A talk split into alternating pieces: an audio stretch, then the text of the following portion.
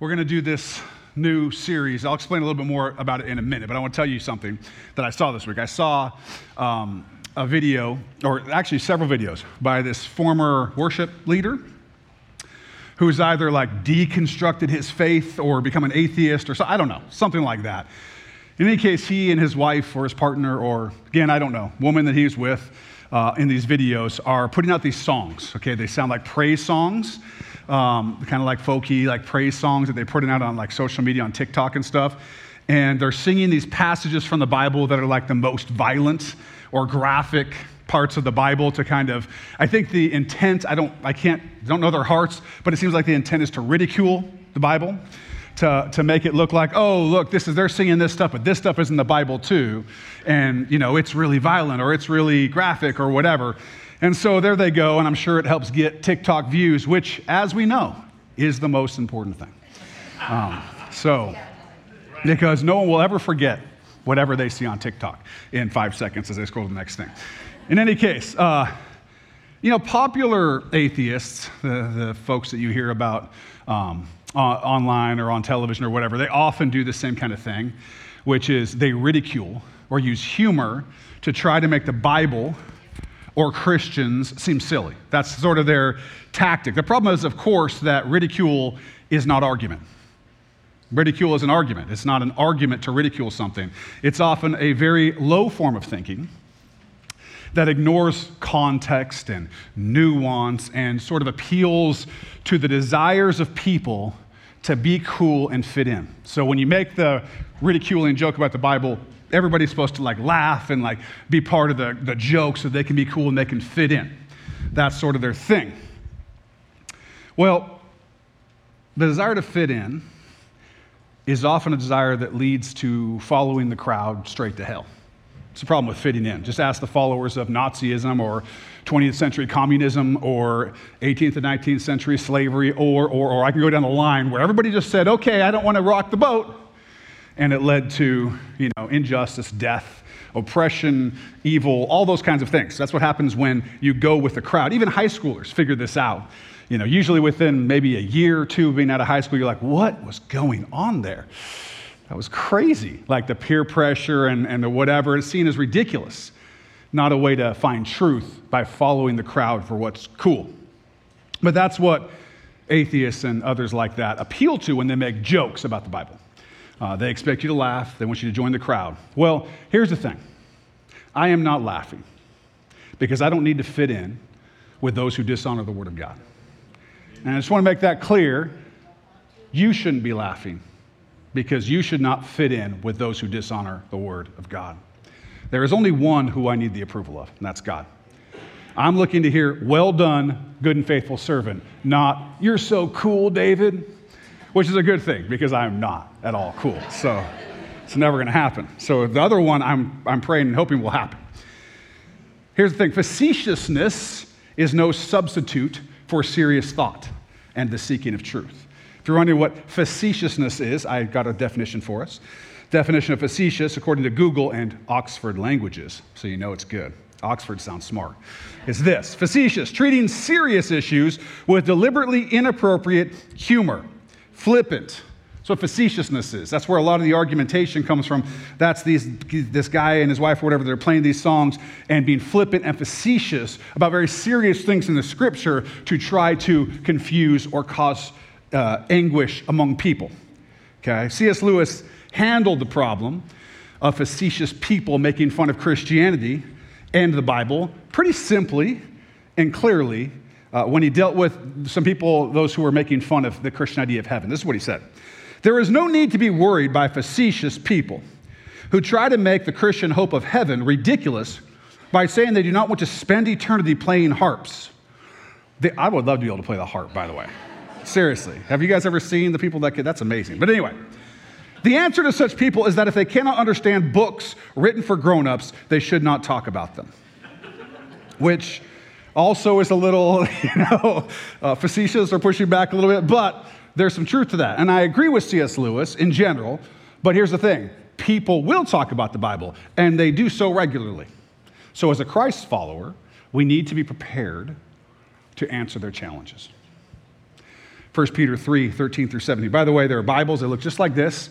They're in the seats in front of you. You can use those to read along with us today, although it will be on the screen. You can look in your phone or whatever. But if you don't have a Bible at home or yours is broken, feel free to take one of these home as our gift to you. We want you to have the Word of God in your home. We want you to read your Bible.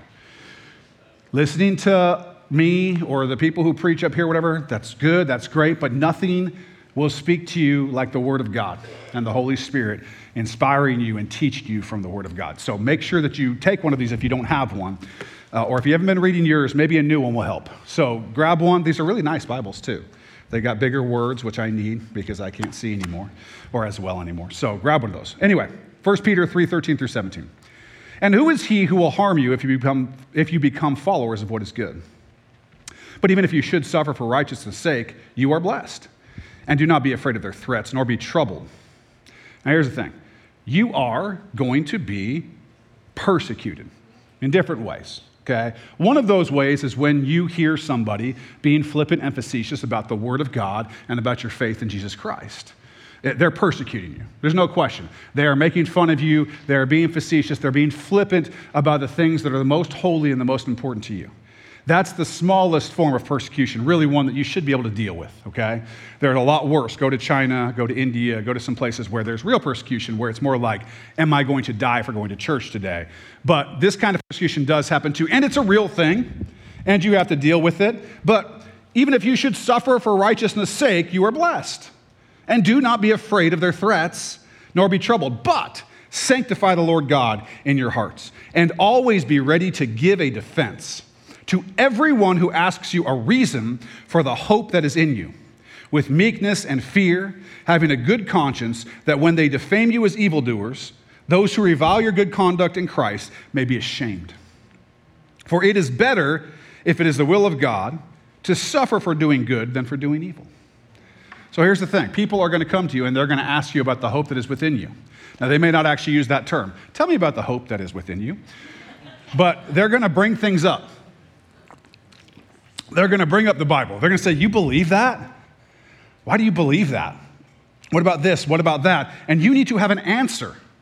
An answer in meekness, respect, reverence for that person, love as a person made in the image and likeness of God, and actually be able to answer their question about the Holy Scriptures. You need to be able to do that.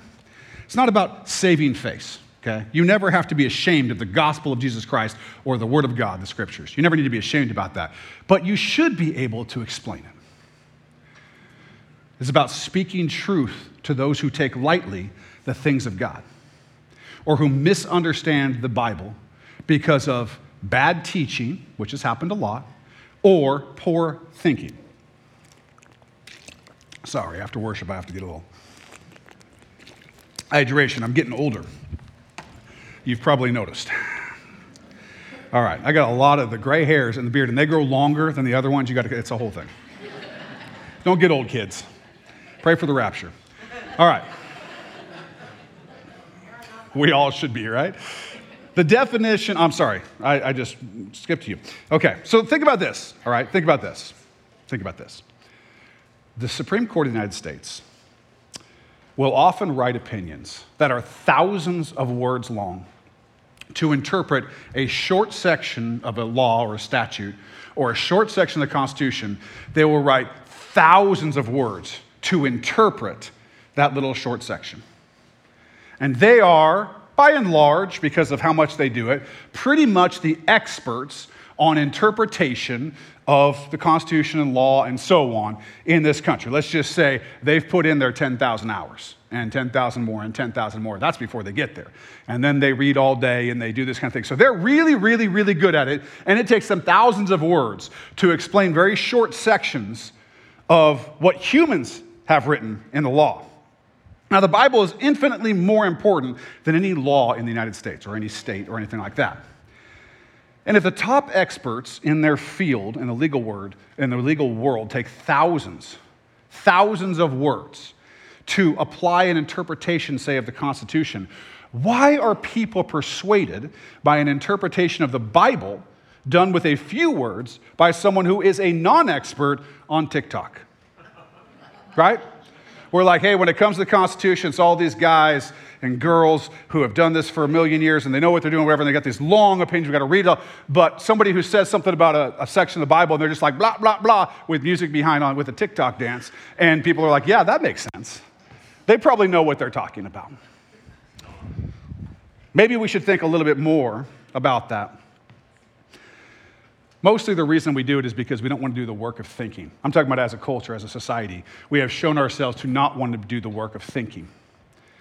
Same thing happens when the Supreme Court puts out a thousand word, thousands, four or five thousand word opinion, and it gets boiled down to a quick talking point that that's then on CNN and Fox News and MSNBC. People go, yeah, that's what it means. Like, no, it's not. Read it. Now, I'm not suggesting you guys go read Supreme Court opinions. They're super boring unless you're me and you think it's really exciting. But people don't want to do the work of thinking. Now, possibly in this case with the Bible, people don't want to do the work of thinking because they don't want to serve the Lord. So they want to allow themselves to be confused. I've been there before. Really not wanting to walk with the Lord and allowing myself to be confused, not really doing the thinking so that I can keep doing whatever I wanted to do. I think that's a lot of what goes on. I don't really know the full answer to why the problem is about people allowing themselves to be so confused about what the scripture says. Other than that, there are spiritual forces of evil that battle against the truth and that battle against your neighbors to keep them from knowing and understanding the truth. That's a reality. That's why we put on the whole armor of God. As we read in Ephesians 6, beginning at verse 10, you can read about the whole armor of God. Verse 17, we read this and take the helmet of salvation and the sword of the Spirit, which is the word of God. This is part of your armor. It should be going on every morning when you wake up.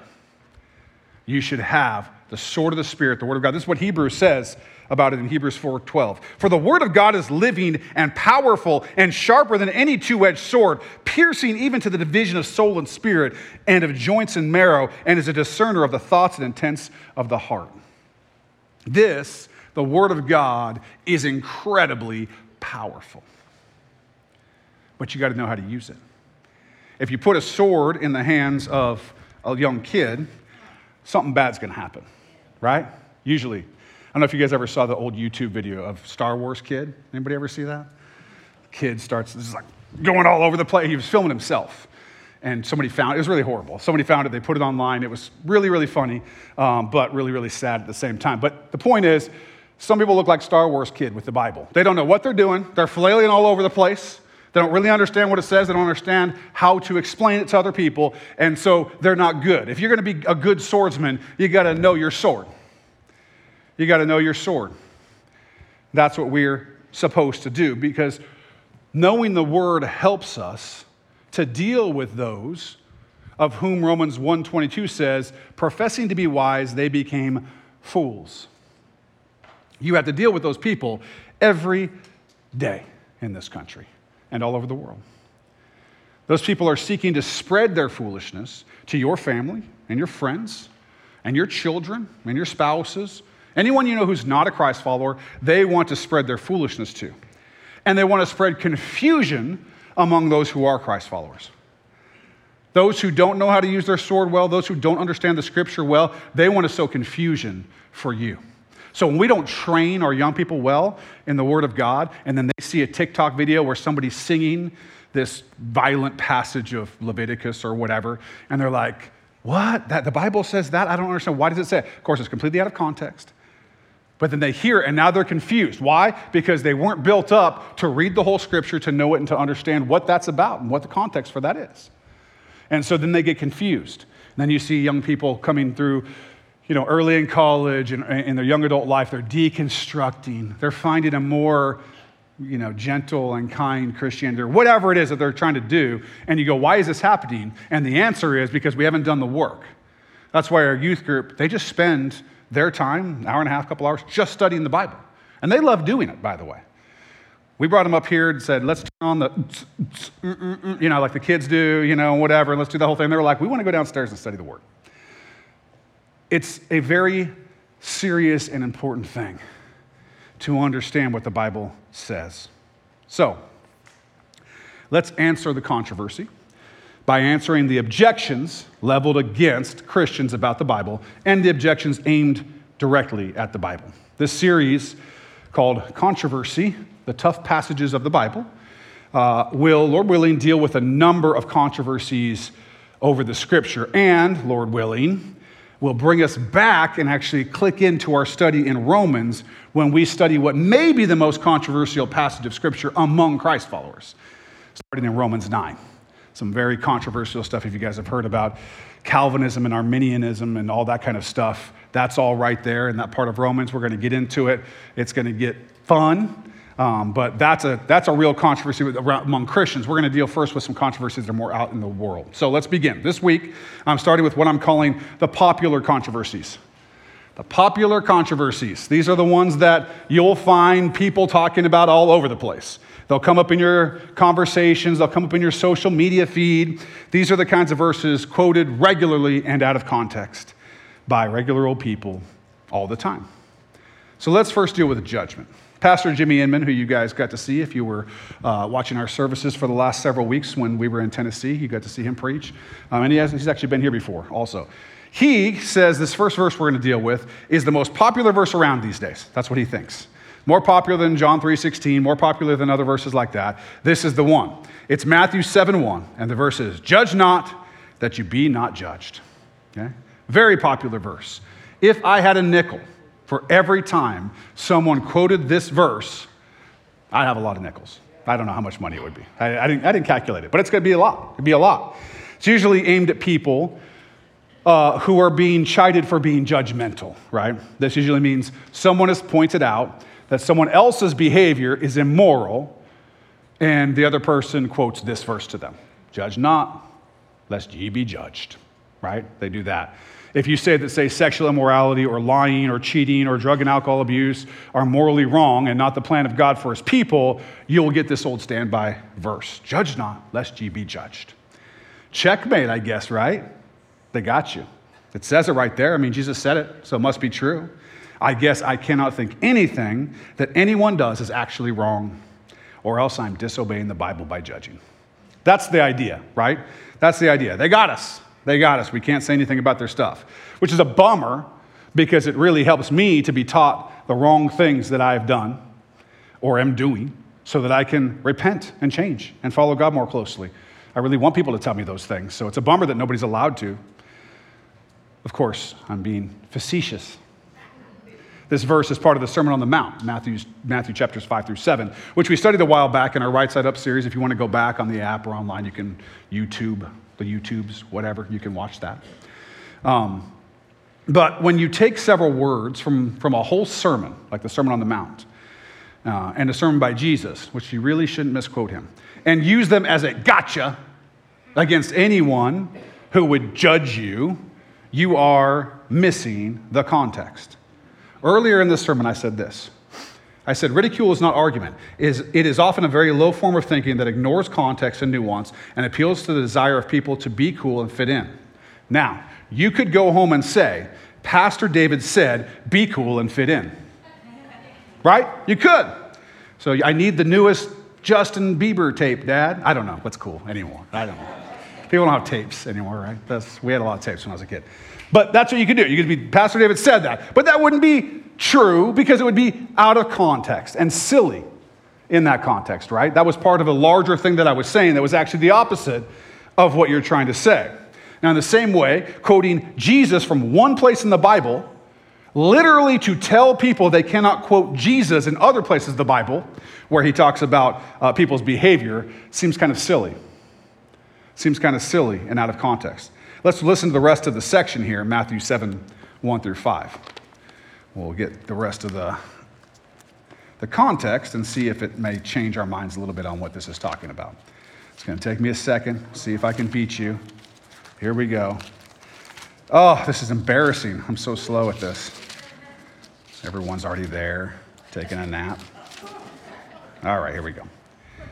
Now I can't even read it because my eyes. All right. Judge not that you be not judged, for with what judgment you judge, you will be judged. And with the measure you use, it will be measured back to you. And why do you look at the speck in your brother's eye, but do not consider the plank in your own eye? Or how can you say to your brother, Let me remove the speck from your eye? And look, a plank is in your own eye. Hypocrite, first remove the plank from your own eye, and then you will see clearly to remove the speck from your brother's eye. Now, here's the deal If I can't judge anything, I can't judge that there's a plank in my eye, that there's a speck in your eye, or anything else, right? If I don't have any judgment, I can't do that. How am I supposed to first remove the plank in my eye without judging my own self? And then, and then it says, once I've done that, help remove the speck in your eye if I can't judge. If I can use no judgment at all. That doesn't seem to be what he's talking about. And there's more, by the way. Down in verse 10 in this same section, or down about 10 verses, verse 15, it says this Beware of false prophets who come to you in sheep's clothing. I'm wearing wool, that's bad. All right. But inwardly they are ravenous wolves. You will know them by their fruits. Do men gather grapes from thorn bushes or figs from thistles? Even so, every good tree bears good fruit, but a bad tree bears bad fruit. A good tree cannot bear bad fruit, nor can a bad tree bear good fruit. Every tree that does not bear good fruit is cut down and thrown into the fire. Therefore, by their fruits you will know them. This is the same thing. He's just, this is literally just right after this. Now, explain to me how we're supposed to judge false prophets by their fruits if we can never judge. We can't, right? For to judge the fruit of a false prophet who comes to us in sheep's clothing, but inwardly they are ravenous wolves, we have to do some judging. There's got to be some judgment used.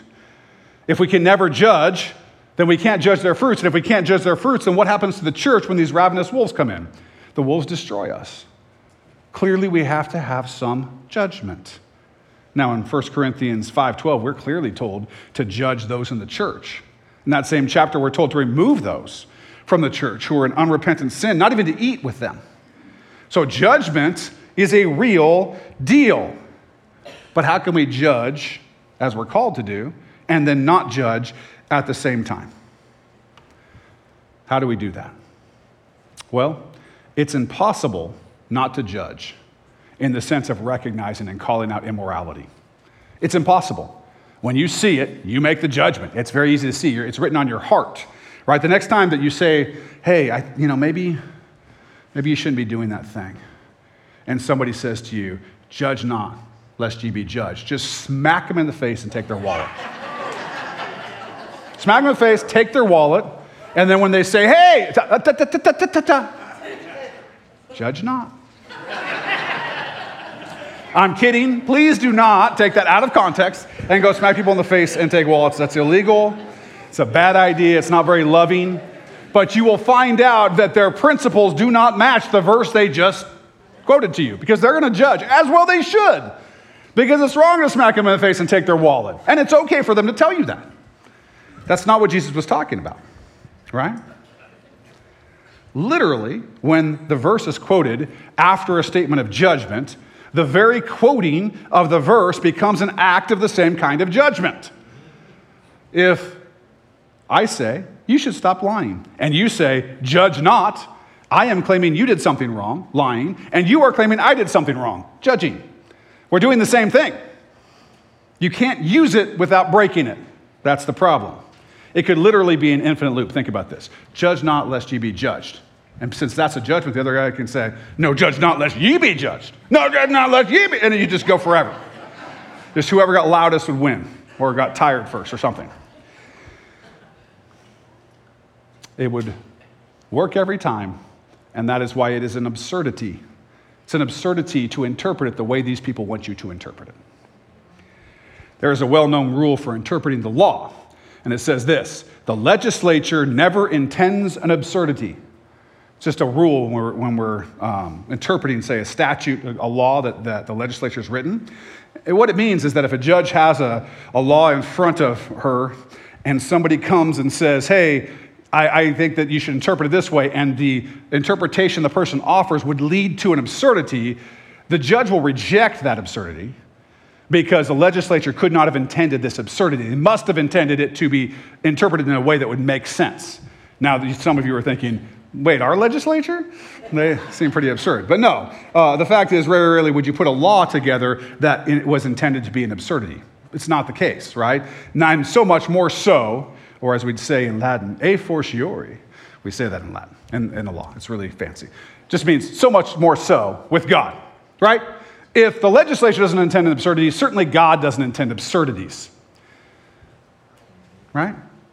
So, obviously, that's the case here it would be absurd to think that Jesus meant that people were never to judge anything ever, right? Or every judge that we have would be sinning every time he or she put on that black dress thing, whatever that thing is. This weird thing, right? It's like they're in a choir or something. I don't, I don't get it. I have a friend who's a judge. A couple of them. I don't know. I don't know what's underneath the dress. I don't know what's going on with those guys. Knowing those guys, I don't know. Summertime, I could see it. Anyway, don't want to see it. I should stop. All right. Moving on. You, you couldn't judge anything. You could never call the police. Somebody could be like stabbing you, and you'd be like, I can't judge this. I can't call the police, right? It's so silly. It's so silly. That's not what the verse is talking about, okay? So, what is it talking about? Well, it's talking about jurisdiction and condemnation. Okay, that's what the verse is talking about. It is telling you that you are not God. And so you are not in a position to know the heart of another person, and your job is not to condemn a person. That's God's jurisdiction. That's what it's telling you. That's God's jurisdiction. That's his jurisdiction means the, the right or the authority to speak the law. It's God's authority to speak the law as to what's going on inside your heart and as to your salvation or condemnation. That's God's call. And so you ought not to be going around making God's calls for him. You are responsible rather only for a certain kind of judgment, and it's not that kind of judgment. Now, that doesn't mean you're not supposed to use good judgment to know right from wrong and to seek to do good and reject evil, right? But you ought not to go around spending your time pointing out everyone else's sins and not dealing with the sins in your own heart. Certainly, you shouldn't be doing that. Going around and be like, what did you do today? Well, that was wrong, and that was wrong, and that was wrong, and never thinking about your, your own sin. That's, that's the kind of thing we're talking about here. You should remove the planks in your own eyes, but you should definitely point out to others the sinful heart attitudes and behaviors that will result in their judgment by the one true judge. You aren't the one bringing the judgment, but there is one that is given jurisdiction to judge the world Jesus Christ the righteous. Just as Paul tells the folks in Athens in Acts 17 30 through 31. Truly, these times of ignorance God overlooked, but now commands all men everywhere to repent because he has appointed a day on which he will judge the world in righteousness by the man whom he has ordained. He has given assurance of this to all by raising him from the dead. The assurance of the judgment comes in the power of the resurrection. That's the proof of it. Jesus, the righteous one, is the judge of the world, and he will judge. Not you, him. Not you, him. That doesn't mean that you can't have good judgment and make good judgments. That doesn't mean that you can't call a sin a sin. The question is who's the one who gets to condemn or save? That's Jesus. So this is a hard attitude issue, right? If you're using a judgment with somebody where you're condemning them, if I'm coming to you and saying, hey, I think you have a real problem with lying, I'm saying it because I want you to be closer to Jesus and come back to Him, not because I'm the one who wants to punish you. Even if it gets to the point of removing somebody from the church because of their sin, the whole point is to turn them over outside of the protection of the church that Satan might destroy their flesh, that they might come back. That they might come back. That's the whole point. Where our judgment, our pointing out those things, is for the benefit of the person, not for condemnation, not to cast them aside, not to act like they're worse than us, but for their edification, for the building up. Those who help each other who are in sin and help bring them back, that's a great, wonderful thing. Being careful lest we also be tempted, right? The scripture's clear about that. But that's not condemnation. Only Jesus can do that. Only Jesus can do that. There is a judgment. There is a judgment coming, and it is a very serious matter. I was driving around the other day and thinking about how people are living in their own illusions built by their wealth and their broken worldviews that everything's okay today and everything's going to be okay tomorrow and everything's going to be okay the next day and I'm just going to keep getting more comfortable, more wealthy, sort of that dream of having everything work out the way I want it to. Right? That's the illusion they're living under, not understanding that we are right now on a bullet train to the end. And the day will come not long from now where your money, and your house and your car and your kids who are on the honor roll and all that stuff that we get all worked up about, they won't be thinking about that at all. They'll be thinking about the judgment of God that is being poured out on the earth. Everything will change. All of their false assumptions and illusions will go away, and they will be trying to survive. That's the reality. Praise God that we weren't made for that judgment and that the church will be raptured.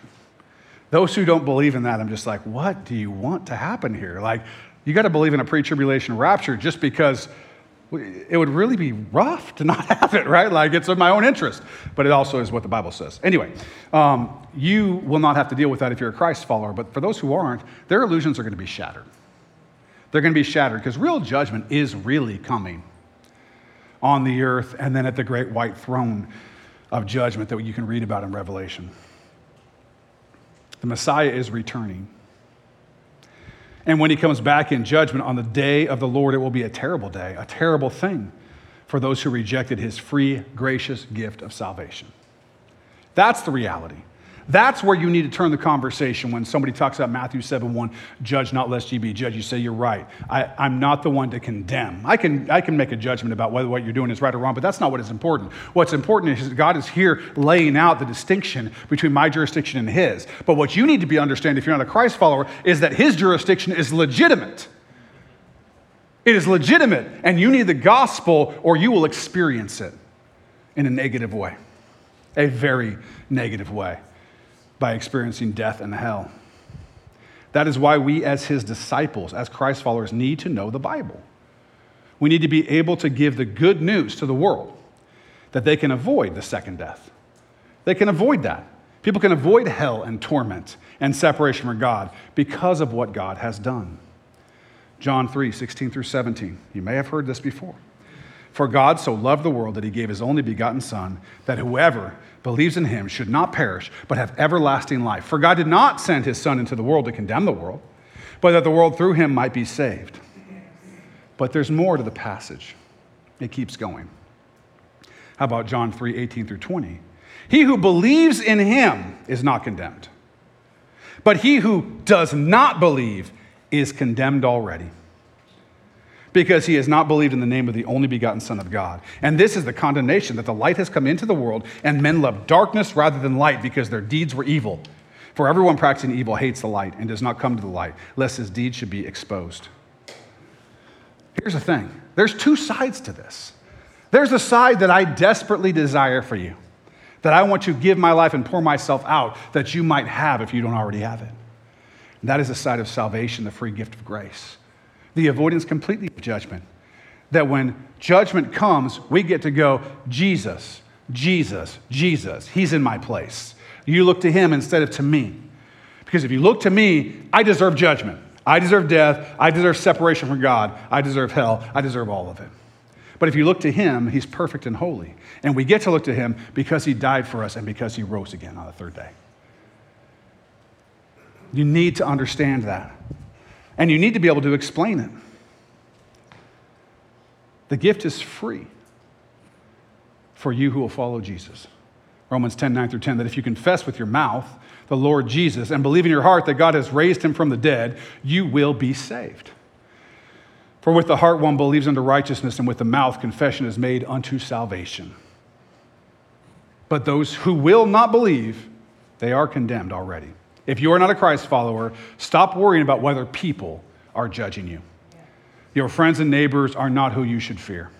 You should fear God, who has condemned you already because you are a sinner, but offers you salvation. For the wages of sin is death, but the gift of God is eternal life in Christ Jesus our Lord. It's there for you. You should fear God who has done everything possible to bring you back to peace with Him who has strived and given his life and rose again for you. Judgment is coming for those whose faith is not in Jesus Christ, but everlasting life is coming for those whose faith is in Jesus Christ. That is what you need to focus on when people talk about Matthew 7 1 and judge not lest ye be judged. They need to understand that you're not here to condemn them. That is the last thing in the world that you want, and it's not what God wants either. He doesn't desire that any should be lost. He wants you to tell them about the gospel of his grace so that his judgment does not come upon them. That's where I would take that. As Peter preached in Acts chapter 2, and with many other words, he testified and exhorted them, saying, Be saved from this perverse generation. Amen. Then those who gladly received his word were baptized, and that day about 3,000 souls were added to them. It's Acts 2 40 through 41. I want to see a revival, people. I want to see a revival of confession and repentance and seeking the Lord. I want to see people stop trying to avoid the judgment of others and confess their sins because 1 John 1 9 tells us if we confess our sins, he is faithful and just to forgive us our sins and to cleanse us from all unrighteousness. And if I didn't have that, I could not stand here. I could not sit here. I would be, I would go. I would be dead. I could not stand under my own sin. But praise God that if we confess our sin, he is faithful and just to forgive us our sins and to cleanse us from all unrighteousness. Confess your sins. Let's have some revival. Judgment can be avoided by confessing the Lord Jesus and believing in your heart that God raised him from the dead. It's that simple. That is the message for those who would twist the Bible to avoid the judgment of people. The point of the passage is about whose jurisdiction it is to actually judge. Now, if you took just this, I actually have two more that I was going to do today, but we're not going to have time. So let's talk about this. We'll, we'll take those next week, Lord willing. If you took just this verse, because it comes up so often, whether it's on social media or whether it's in your friends or your family or whatever, where, where judgment, Christians are so judgmental. Some of them are, by the way, but we're not. We're not judgmental. We're not here to condemn. We will call truth truth and falsehood falsehood. We will call right right and wrong wrong. But we also understand ourselves to be sinners. A hypocrite would have to say, I know what's right and wrong, and I've always done what's right every time. That's the last thing any of us are saying, I hope, to God. Because I know you people, okay? So I know that's not the case. And mostly I know me, and I know that's not the case. We're not hypocrites. We admit our absolute 100% need for Jesus. It's not hypocrisy, it's reality. But yes, when people come and bring false ideas, particularly harmful ideas, the things that they're teaching in public schools these days, the things that they're saying out loud on television, on the news, and whatever, I'm going to stand up and say that's false, evil, perverse, and ugly. Not because I'm an angry preacher who's dabbing my head, you know, those, those guys. You've seen those guys. That's not me. That's not me. I'm working on getting fat enough to do it so I can sweat more when I'm up here. I just feel like the drama's better. We're going to work on that. My wife's real happy about it. So she's not. That's not who we are. We are not condemners, but we are judgers in the sense that we have judgment. You have the Holy Spirit that you might be able to judge good and evil. It's an obvious thing. It's an obvious thing. You need to help people understand because you may be the only Christ follower they know that you are not judgmental. You have good discernment and good judgment. But what your whole thing is, is try to tell people about Jesus so they can avoid real judgment, real condemnation that we all deserve. Me first, me most. And yet, Jesus' death and resurrection was powerful enough even for me. And I want people to know that. And you should want people to know that.